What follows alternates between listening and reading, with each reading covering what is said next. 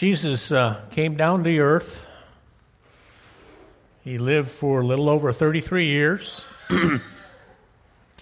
for the last three, three and a half years, he spent that time preparing apprentices. And the reason why he did is after he died and rose from the dead, those apprentices were to guide and instruct the church. And Jesus Christ is coming back. But from the time he rose and ascended into heaven to the time he returns to take us into heaven, we're stuck here on this earth. And he gave us something called a local church to help us out on our way. Now, we've been talking about the local church for the last couple of weeks. I'm trying to share what that local church is and what it is not, why we're here on this earth. Last week we looked at it and we likened it from the a, a passage in Ephesians 2. It's like a household. We described the difference between a house and a home. The sun shines in a home, whereas the sun shines on a house. Churches are difference between the Elks Club because God is on the inside versus just a group that we get together for any other social reasons. Two weeks before that, we likened it to the passage in Ephesians 4. We likened it to a platoon, a very tight knit group that's effectual, that's got each other's back, that covers each other's flank, which is a good thing in this world that we live in today. Today I would like to jump to a different book. I'm going to 1 Corinthians chapter 12. And God likens the local church to a human body. A human body. I probably have one more installment. And next week I'd like to look at the local church as God likens it to a bride. A bride. I find it interesting of the four passages, those descriptions of a local church, three of them are in the book of Ephesians usually we think of Ephesians as that uh, theological book, especially with chapters 1, 2, and 3. But then we go there and we find out this practical instructions about us being here on earth. So if you have your Bibles and would turn to 1 Corinthians chapter 12, I'd like to read that passage. I'm going to save a little bit of time. I'm going to start at verse 12. So I'm at 1 Corinthians 12 and verse 12. I want you to notice that uh, in chapter 11, that chapter 11 is talking about a local church. They're talking about that group coming together for a communion service. When you start off in chapter 12, it's talking about a local church. It's talking about uh, all the different gifts that are given by the Holy Spirit in that local church. And there's a list of all those different gifts in the first half of this particular chapter. And then in verse 12, it starts off like this. And I want you to pay particular attention to the word body, body in this passage. For as the body is one and hath many members, all the members of that one body, being many, are one body, so also is Christ. I want to take a little time later on to talk about verse 13, what that is, what that is not. I do believe that's the local church here. This is not regeneration. For by one Spirit we are all baptized into one body, whether we be Jews or Gentiles, whether we be bond or free, and have been all made to drink into one Spirit. For the body is not one member, but many. If the foot shall say, Because I am not the hand, I am not the body, is it therefore not the body? In other words, in a human body, you have different parts. Now, this is the tough part. We do stand out in that we're different, but we don't stand out in terms of one is more important than the other. It's very careful, okay? We are different, but different is good. Man made, I'm sorry, God made man and woman. We are different. Amen. But one is not better than the other. Together they come together, and when they're together, they're good. You got it? Yes? Someone nod yes? Yeah? Okay, God made man. I made this joke a couple weeks ago. He made man. He looked at man. He says, Let me take another run at this. Yes? Then he made woman, put us together. Together, we show the image of God. Got it? We're different. Not one's not better than the other, we're different. Same thing in a local church. We're different. You got a hand, you got a foot. Okay, when I cook, I'm glad I don't have all feet. Although it might look like that sometimes, right? But when I need to cut the grass, I'm glad I don't have all hands. It's nice to have feet when you I mean, you know, there's different specialties of the body. We are now in verse 16. And if the ear shall say, Because I am not the eye, I am not of the body, is it therefore not of the body? If the whole body were an eye, where would be the hearing? If the whole were hearing, where would be the smelling? But now hath God set the members, every one of them, in the body as it pleased him. So, just as He made your human body and He gave you some kidneys and He gave you some lungs and He gave you a heart and He gave you a brain and He gave you hands and skin and all the different parts, that makes up a human body. Well, that's what He did to the local church. He gave young people, He gave old people, He gave blue collar, He gave white collar, He gave males, He gave females. Amen? That's what makes up the body. And believe it or not, in a local body, the pastor is not the head. Jesus Christ is the head.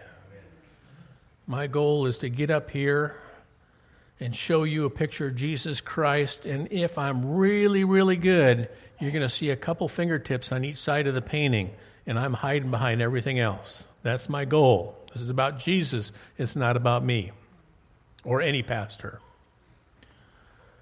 17 uh, actually 18. But now hath God set many members, every one of them in the body, as it hath pleased him. And if they were all one member, where were the body? But now all are, all are many members, yet one body. Let me keep on going here. Verse 21. And the eye cannot say to the hand, I have no need of thee, nor again the head to the feet, I have no need of you. Nay, much more those members of the body which seem to be more feeble are necessary. And those members of the body which think to be less honorable, upon these we bestow the most abundant honor, and our uncomely parts have more abundant comeliness.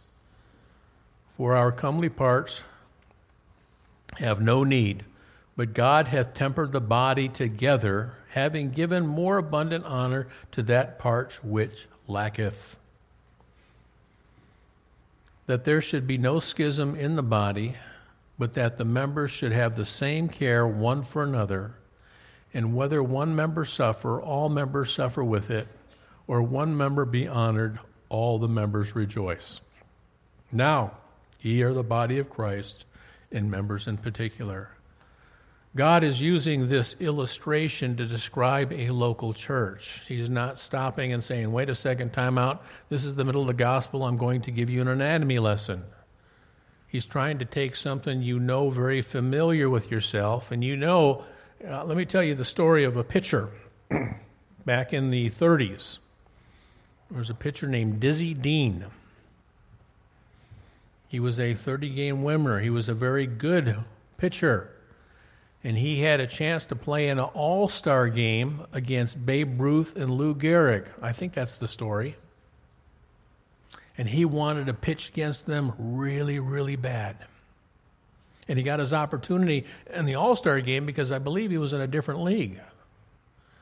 But the problem was he had a sore toe. A sore toe. So, what he did is when he went to throw the ball and he landed on his front foot, it hurt for him to land on that front foot. So, what he did is he altered his stride just a little bit so when he landed, it didn't hurt his front foot. Can anyone guess what happened? He wrecked his arm and his career was over. All because of a bruise on a big toe. Okay? Well, that example is what the local church is about. When we have a member that's hurting, we all hurt, and we don't alter our approach to avoid that because it's going to wreck the whole body. It's just a picture. Okay? A couple more verses in this passage, uh, but I'll get there later on. So, what I wanted to do is I wanted to share with you what we've been talking about for the last couple weeks is that the local church is when the Lord is present and when the Holy Spirit is working, we have everything we need. Now, my fear is when I present a message like that, we're going to run into the wrong, another ditch and we're going to become isolationists. I don't want to become an isolationist. So there's, there, there's, one, there, there's one ditch, and that's where we got this mega structure that God never intended, and that's what today we'll be talking about and it's, it's a top down. God never intended that. But the other ditch is where we're totally by ourselves. And God didn't intend that one either. So somehow we got to figure out how to drive down the middle of the road. Got it? But I just want to remind you some of the things a local church can do. Did you know a local church can plant churches? We don't need some mega structure to do this. And we're thinking, wow, we're pretty, we, we, we don't really, if we can do that, we don't need anything else. Oh, yeah? If we don't need anything else, where did this church come from if another church didn't plant us? Do you understand? We got our roots there. Yes? So we can plant churches. And you go to Acts 15:3 to see that. We can evangelize. We don't need an evangelistic board to tell us where to go. I've got several friends that over the internet someone read or heard their sermon and they said, Wow, that's different. Can you come out? And the preacher said, Yeah, I'll be there. Give me a couple months to get all my shots and I'll come across halfway around the world. We don't need a mega structure. We can evangelize. And there's an example of that in Philippians 4:15. We can adjudicate. In other words, we can come together, and if there's a problem, we have the personnel to do that. Matter of fact, I love this passage we just read in 1 Corinthians 12. It says, The less honorable members. If you got some less honorable members, the Lord said, put them on the jury in your church. If you got a, two brethren in a, in a church that are having a row, get the less honorable, put them on the jury and let them decide it. Isn't that backwards the way we normally think? We can take care of welfare. Remember, it says take care of the widows in the church? Those are the ones in your family. So the church doesn't have to. But if there's a woman that is a widow that doesn't have family, it's the church's responsibility. I don't know what happened back in the 30s. We gave everything to FDR. And we left FDR to take care of the poor and the hungry and the people without clothes and our aged, didn't we? That's not God's design. We can heal. James 5:14. Are any sick? Call on the elders of your church. We've got the power to do a lot of things. We think, oh, we're just this little group of people here in Roanoke, Virginia. We can't do anything. If the Lord's present, we can do anything. We can go into prisons.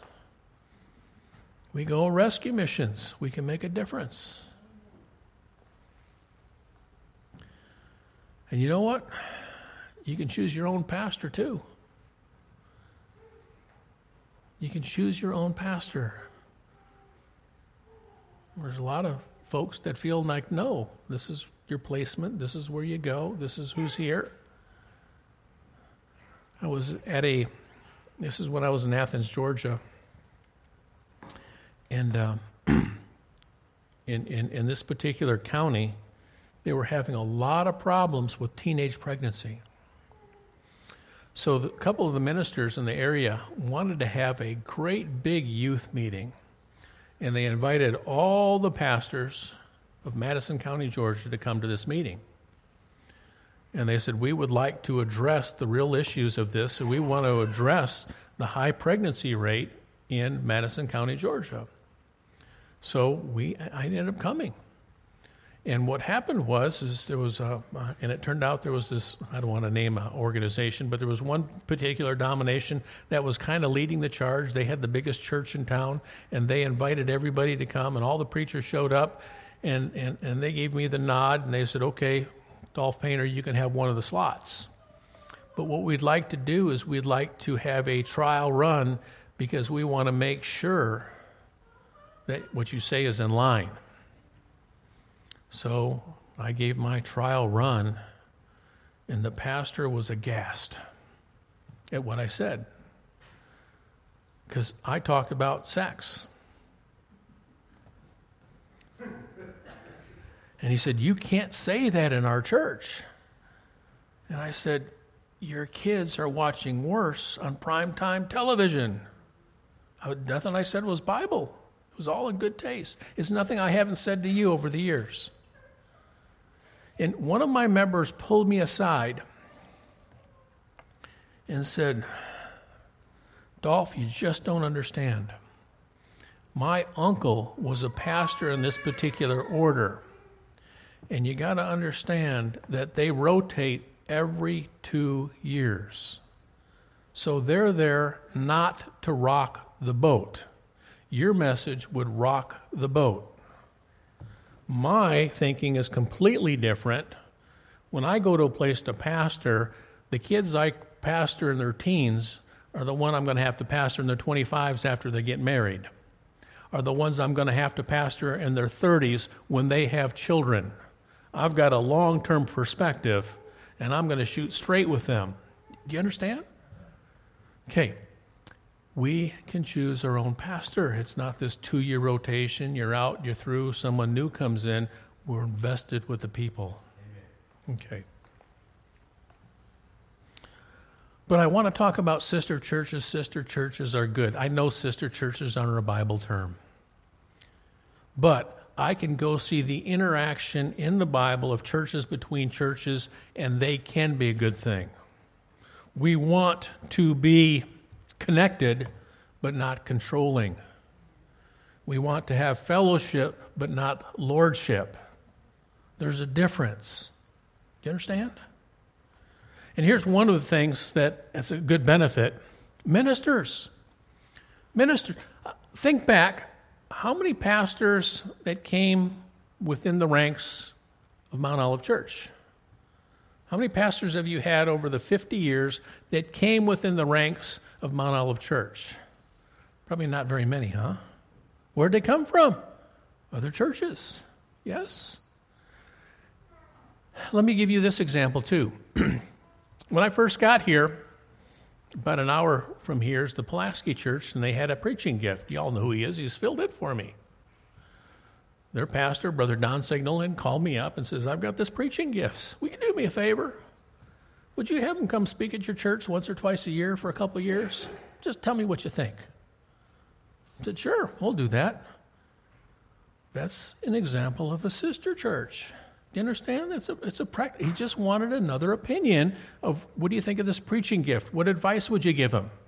And I'd say, I'd recommend ABC. He says, okay. And I don't know if he took A, B, C, if he just took A and C. I don't know what he, or maybe ignored it all. I don't know. But, but, but, but he asked. That is a blessing of having people that you can do from. You can, you can draw on that. Okay? Charity. Here's an example. If, if you remember in the Old Testament, not in the Old Testament, the New Testament, when the church got, first got started in Jerusalem, all the Jews that converted to Christianity, the Jewish community came down hard on them, and they couldn't get any work. They, they, they were blackballed, they were blacklisted. And if you were a carpenter, if you were a, stonemason, you couldn't get any work because you were one of those heretics that left the Jewish faith, and they were hurting. So what happened was, is Paul, as he went and evangelized, he says, they're having an economic hardship down there that we need to help these folks out. And that's exactly what happened. There's a preacher that's preached here about five years ago, Brother Jeff Winfrey. A year ago, a year and a half ago, a tornado come through and absolutely leveled his church. He had nothing left. And churches throughout the United States helped him rebuild that church. Well, that's exactly what was going on here. Fellowship, but not lordship. God designed us to help each other out. Okay? And then there's good old fellowship. you know, I like I like to have ministers. We have a guest minister. So far we've had 3 different ministers speak to us this year. It's only August. Maybe we'll slip in another one or two before the year's over. I know I can't, I'm not the whole package. I might have a strength in one area, but there's weaknesses I have. And if I have weaknesses in another area, I want to get preachers that have those strengths to come in and speak a weekend for us to try to bolster us. It's not a popularity contest. It's not a, who's the best preacher contest.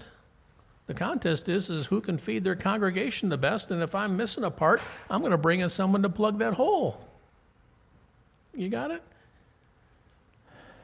Yeah, really? Okay, think about it this way. Let's pretend you were homeschooling your kids and you felt pretty good about your language arts, your history, and your math, but you were really weak at science. Do you think you might want to hire a science tutor for your kids? That's all that is. That's all that is. Prayer people prayed for each other. Ch- churches were praying for one another.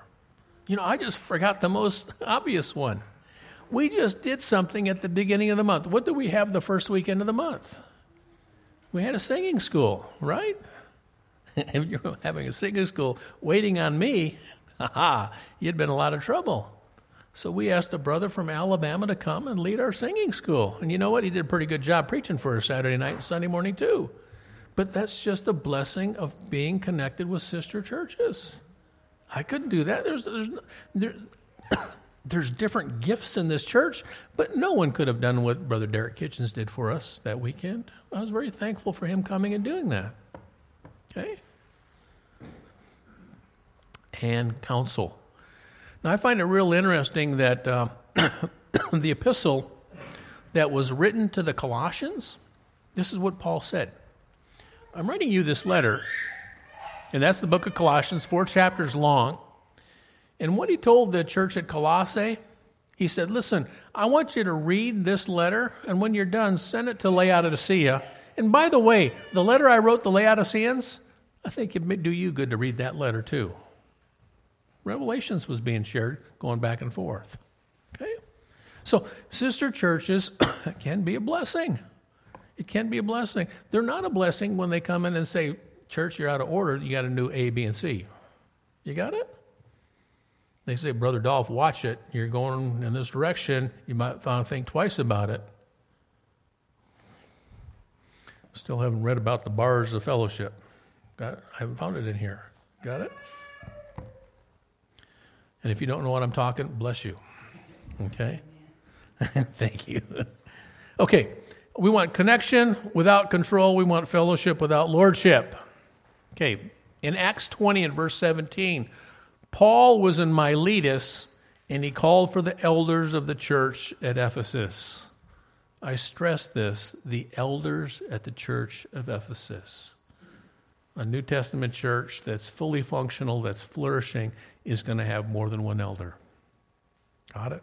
I would love for the Lord to bring up a young man I would love for that young man to come along and grow, and then me step aside and let him pastor, and I turn around and I support him. Amen? Not put out to this senior citizens home, stand up and support him. Got it? 2 Corinthians 11 and verse 8. this is what Paul did. He said, I robbed other churches and took wages to them to do you service. He was having trouble. He had trouble at a couple churches. He had church, trouble with a church at Thessalonica. And when he went there and he preached, and when he went to Corinth and he preached, he said, You know what? You're going to give me this financial gift. I don't want your money. But then he went to Philippians and he said, Went there. He says, We want to give you this financial eh, gift. And he said, Thank you. What's the difference? Is he a schizophrenic? No, he's not a schizo. What he was doing is in Thessalonica, he had a church that was very lazy. And he did not want them to see him hand, getting a handout from them. So what he did is he preached to them in the day and at night he made tents. And he did that because they were lazy. He was working a model. And there were times where he didn't have time to work at night. So these other churches, in, like in Philippi, they were sending him some money. And he was taking the money because he wouldn't take it for Corinth and he wouldn't take it from Thessalonica. It all depended on the situation. Churches are, are, are profitable that way. Okay? 1 Thessalonians 1 7 and 8. This is one of my favorite. Now, the Thessalonians were good in one sense. the Thessalonians heard the word and they believed it. And this is what it says Ye were in samples to all that believe in Macedonia and Achaia, so much so that we didn't even need to preach. Can you imagine going to a place and saying, Hey, Pastor, we'd like for you to come and preach to us? And I, there's this church down in the other county. And we've been watching them and we've been watching them interact and they've been sharing the gospel with us and we're excited. So I go over there and their testimony was so strong that when Paul got there, he said, I didn't even need to preach. Wow, what an easy preaching assignment that would be, right? How does that happen? Connection to churches. Got it? 1 Thessalonians 2:14 it says ye became followers of Judea churches and suffered like things of your countrymen. In other words, this is a situation where you remember what I just explained happened in, in, in Jerusalem and those churches around the Jewish area of Judea? They couldn't get work. They became Christians. They couldn't get work anymore. It was a financial hardship. Well, the same thing happened in Greece. They were pagan, and all of a sudden they became Christians, and they couldn't get work. They had the cooties, yes? They, they couldn't get work. Oh, one of those Christians, we're not hiring you. You can't work for us. You can't get a government job. You can't teach in our public schools. You're a Christian. You can't do that. So they had to send some funds down to this area to help them out because they, in a like manner, just like the Jews did to the Christians, the pagans were doing to the Christians also. Whoops. I want to jump ahead. I want one more point to make. I actually want to spend quite a bit of time in Acts chapter 15. This, this is going to be really important. But I do want to make this one point. In the three passages we've looked at so far, where I've likened the church to a platoon, I've likened the church to a household, I've likened the church to a body, in each case, there's a description there, and it says you got a foundation and the foundation is Jesus Christ, and the foundation is the apostles. And you think, well, that's got to be the universal church. That's got to be the invisible church. And I say, no, that's this church. How can that be? 1 Corinthians 4:17 I sent Timothy to bring you into remembrance as I taught everywhere in every church. Paul laid some doctrine out, which was the foundation of each local church.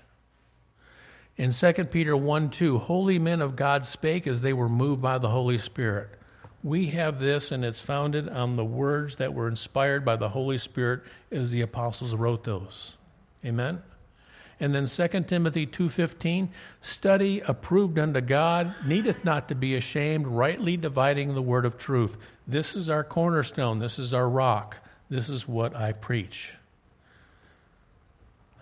I know this is offensive to so many people, but I don't care what you believe. I don't care what you think. I don't care what you feel. I want to know what God feels. I want to know what God thinks. I want to know what God believes. And the only place I know is where to find that. And I hope you say the same thing to me. I don't care, Brother Dolph, what you think or you feel or you believe. What does God think, feel, or believe? That's where we should be. And with that, we can say this church is founded on the cornerstone of Jesus Christ and on the apostles of the, uh, the apostles and the prophets. All right. Let's go to Acts chapter 15. But before I do, I want to read the last three verses of Acts 14. Now, I want to talk about the local church. This is really, really important. And I want to talk about this foundation and where the church is established. I'm going to do some reasoning with you. Okay? In Acts chapter 10, Peter went and he preached to a man named Cornelius. And you think, what's wrong with that? That's a pretty good thing, right? Well, as far as I can tell, Cornelius was the first Gentile that was preached to and baptized. And when Peter did that, he came back to Jerusalem, and guess what happened? He got called on the red carpet. What are you doing baptizing a Gentile? Okay? And you can read all about this great big church meeting they had in chapter 11.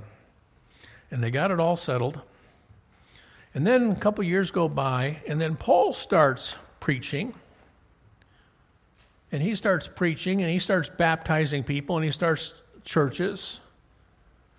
And word got out that he was baptizing people that were uncircumcised. Guess what happened to Paul?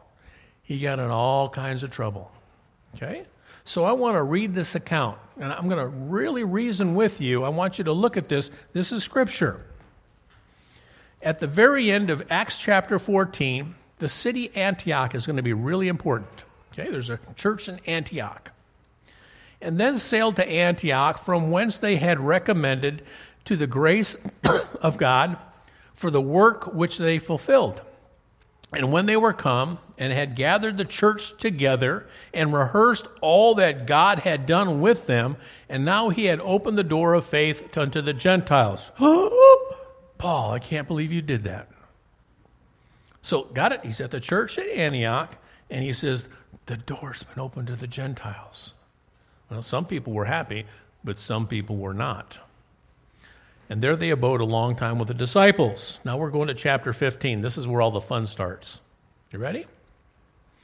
And certain men which came down from Judea taught the brethren and said, Except ye be circumcised after the manner of Moses, ye cannot be saved. He I, I know, Paul, you're, you're, baptizing these guys, they're believing, but you know what? They're, they're, they're not heaven bound until you circumcise them. This is something that carried on throughout the New Testament. We're going to end up in Galatians in just a second. Got it? When therefore Paul and Barnabas had no small dissension, that means they were really mad, okay? And disputation with them, they determined that Paul and Barnabas and certain other of them should go up to Jerusalem unto the apostles and elders about this question. You see, there is a church head and there's a church council. Uh uh-uh, uh, let's keep on reading and see what it goes. Okay? So, basically, Paul and Barnabas are operating out of the church of Jerusalem they are members of the Church of Jerusalem, and as they're ministering and as they're evangelizing, there's a you need to go back home and we need to talk about this at your home church. Okay? Verse 3 And being brought on their way by the church and passed through Phoenicia and Samaria, declaring the conversion of the Gentiles, they caused great joy unto all the brethren. And when they were come to Jerusalem, they were received of the church and of the apostles and the elders, and declared all things that God had done with them. but there rose up certain of the sect of the Pharisees which believed. Now, these Pharisees are converts. They were converts and they converted to Christian. They're a member of the Christian church at Jerusalem, but they were still holding on to their Jewish roots. Got it? And they said, uh uh you can't go to heaven until you get circumcised. And I always laugh at this. I always, what about the girls?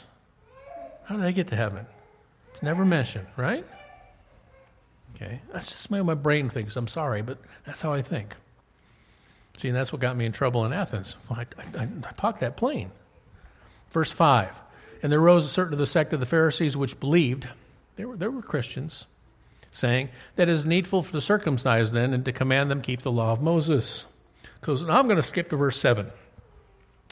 And when they had been much disputing, Peter rose up and said unto them, Men and brethren, ye know how that a good while ago God made a choice among us that the Gentiles by my mouth should hear the word of God and believe. And God, which knoweth the hearts, bear them witness, giving the Holy Spirit, even as he did unto us, and put no difference between us and them, purifying the hearts of faith. Now, therefore, why tempt ye God to put a yoke upon the necks of the disciples, whether our fathers not were not able to bear? So here comes Peter, and they're having this great big Donning, this it's, well, it's not a Donnybrook, but it's a heated discussion.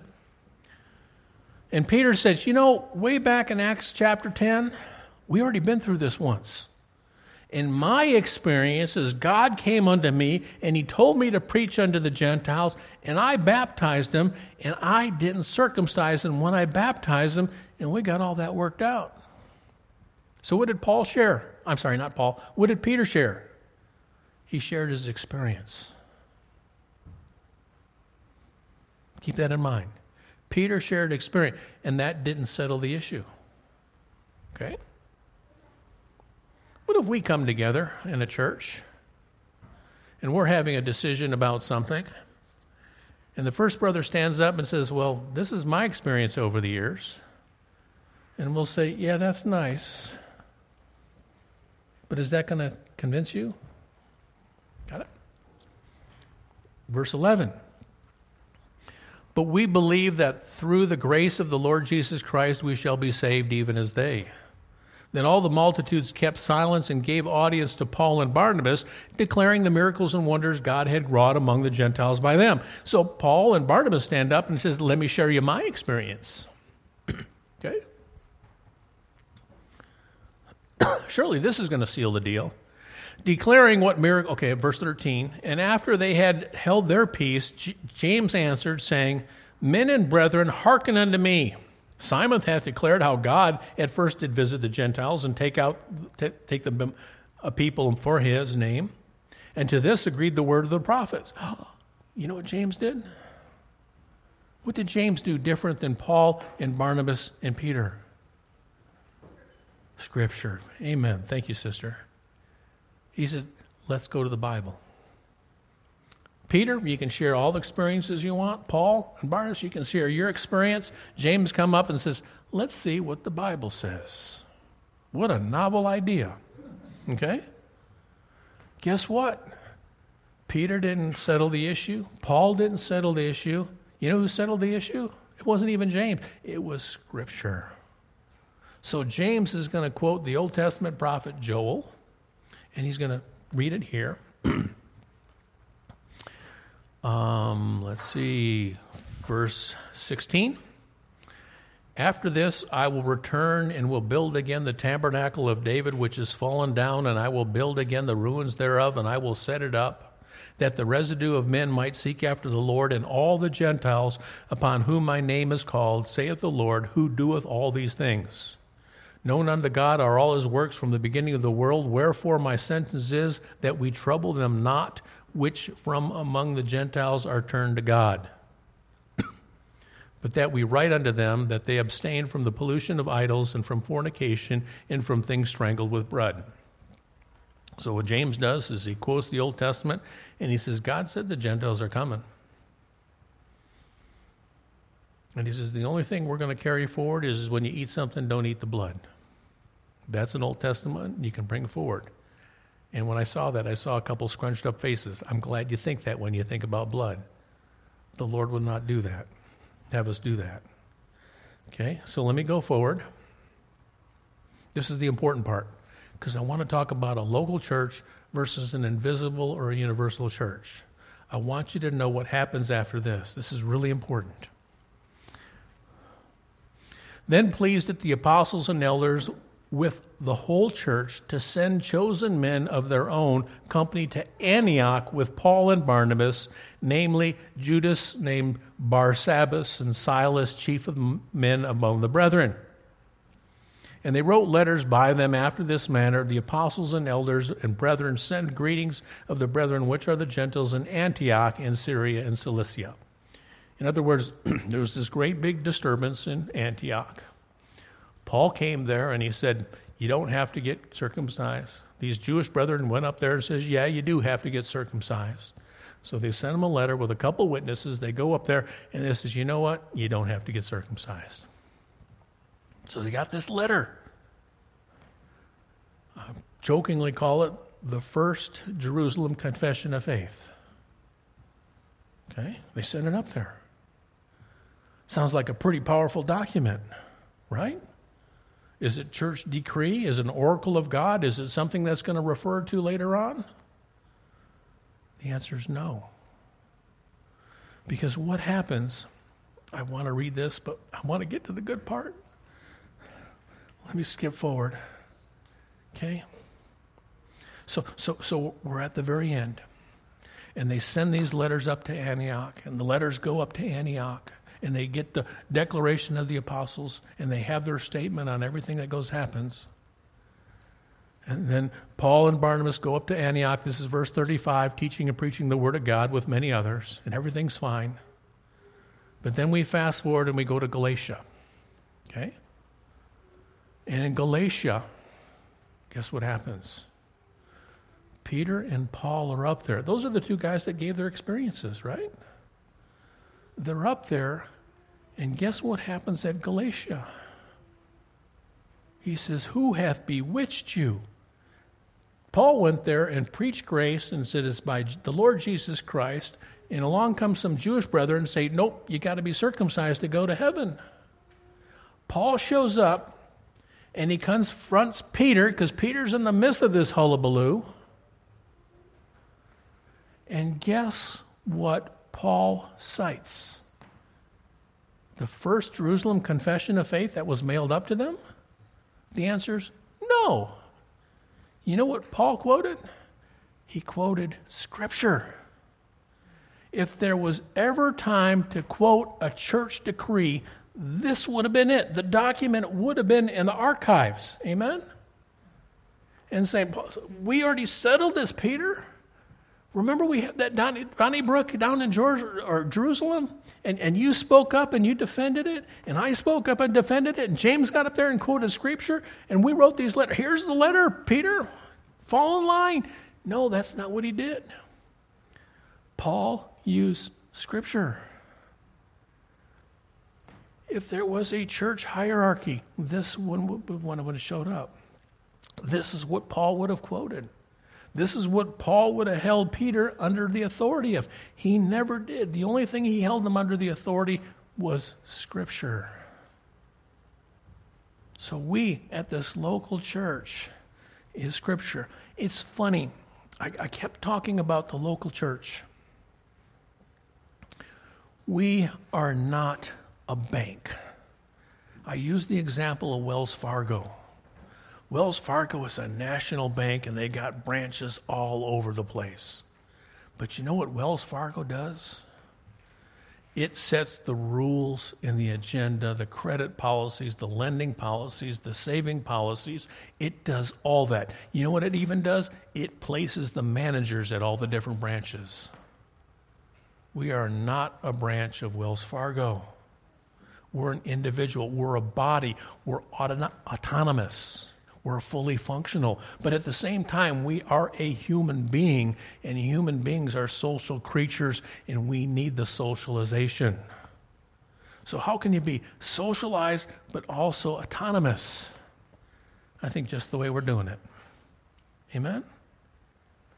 We are local, church, we have everything what we need, but there are times where because of our the way God made us, our sister churches are a blessing to us and can be a blessing to us in many areas. God's likened us to a human body. It's kind of a crazy thing, right? So, we come together and he puts different gifts in this local church. And I'm thankful for the gifts he puts in this local church.